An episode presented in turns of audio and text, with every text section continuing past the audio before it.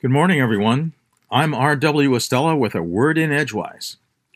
Today is the 2nd of January, the second day of 2023, with 363 days ahead of us on our way to 2024.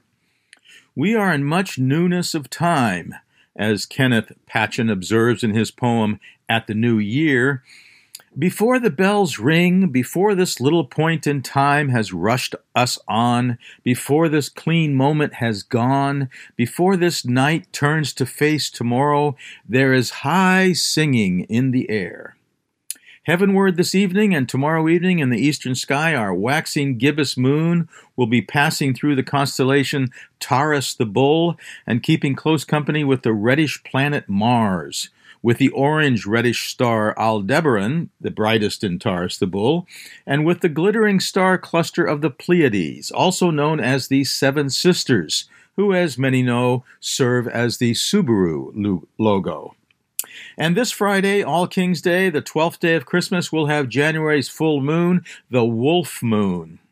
Today in 1492, Muhammad XII, the last emir of Granada, surrendered his city to Ferdinand II of Aragon and Isabel I of Castile, thus ending both the Reconquista and centuries of Muslim rule on the Iberian Peninsula.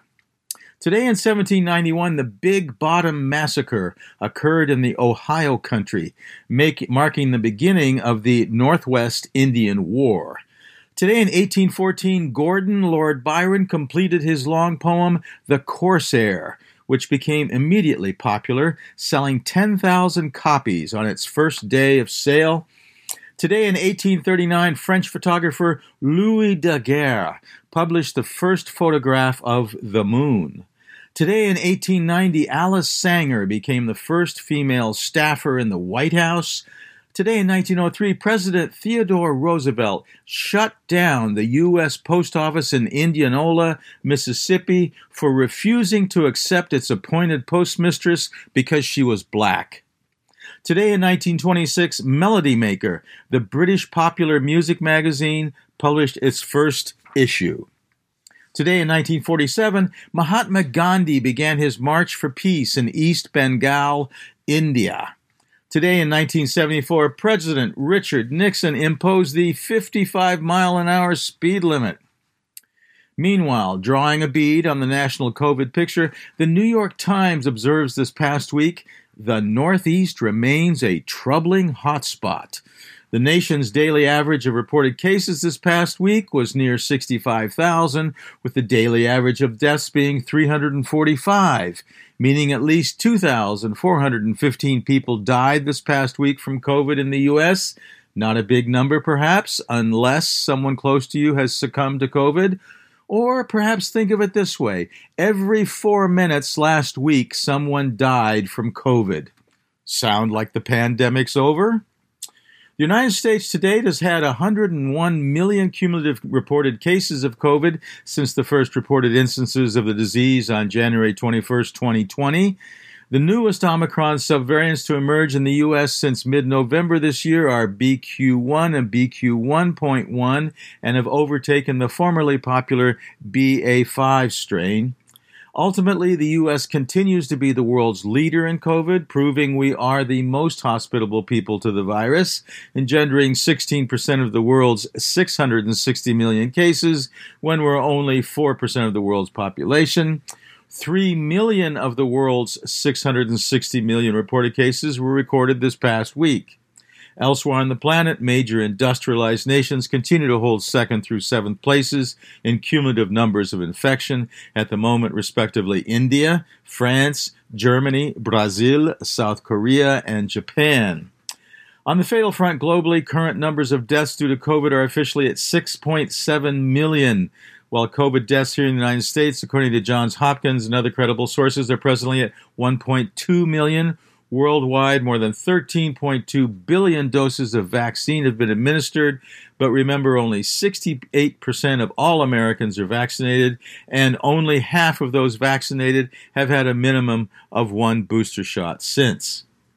Today in 1904, in Elkton, Missouri, Sally Rand was born initially as Helen Gould Beck to a retired Army colonel dad and a schoolteacher mom who also wrote for several newspapers.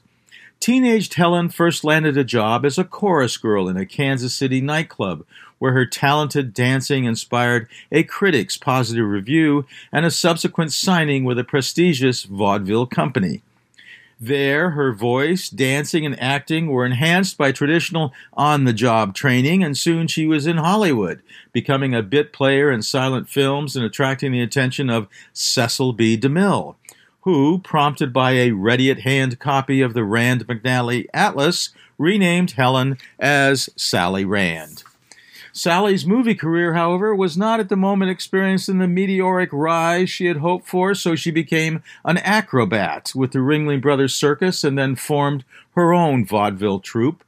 In the early 1930s, Sally was on tour when the play she was in suddenly folded, stranding her in Chicago, where she found ready employment at a South Side speakeasy, a job that called upon her improvisational skills. One day, while browsing in a used costume shop, she spotted a pair of worn ostrich plume fans, and she drifted into a little reverie. I remembered my days as a youngster in Missouri when I watched the ducks and geese and the herons flying south, their wings graceful against the sky. I had wanted to fly like a heron, and then I thought of a dance that would incorporate their movements. So, using only the fans for a costume, Sally Rand delighted her audiences at the speakeasy for more than a year until the 1933 Chicago World's Fair was about to open.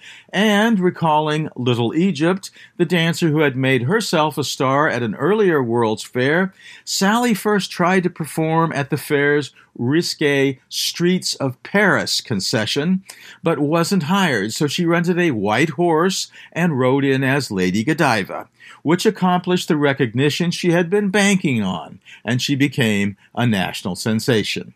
Sally Rand never lost her enticing figure and performed her fan dance on into the her 70s. Today is also the birthday in 1752 of poet of the American Revolution, Philip Freneau in 1854 of American educator, social worker, and second woman in the United States Congress, Alice Mary Robertson. In 1920 of Russian scientist and sci fi writer Isaac Asimov. In 1936 of American country singer songwriter Roger Miller. In 1951 of American model Nadia Cassini. In 1957 of American long distance open water swimmer Lynne Cox in 1968 of American actor Cuba Gooding, and in 1969 of American model Christy Turlington. From Orono, Maine, I'm R.W. Estella with a word in Edgewise. Here's to the third week of winter and a happy new year.